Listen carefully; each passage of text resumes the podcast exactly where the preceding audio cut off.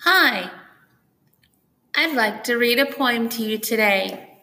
The name of the poem is Kindergarten. Author is unknown.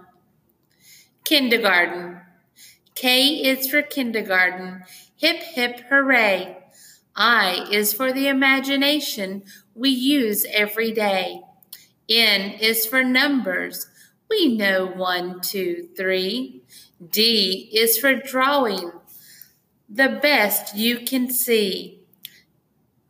E is for exercise, keep our bodies strong. R is for reading books all day long. G is for good friends, we made more each day.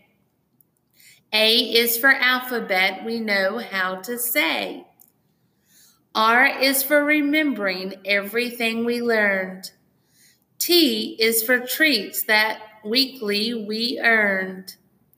E is for excitement. This year we've had some. N is for next year, first grade, here we come.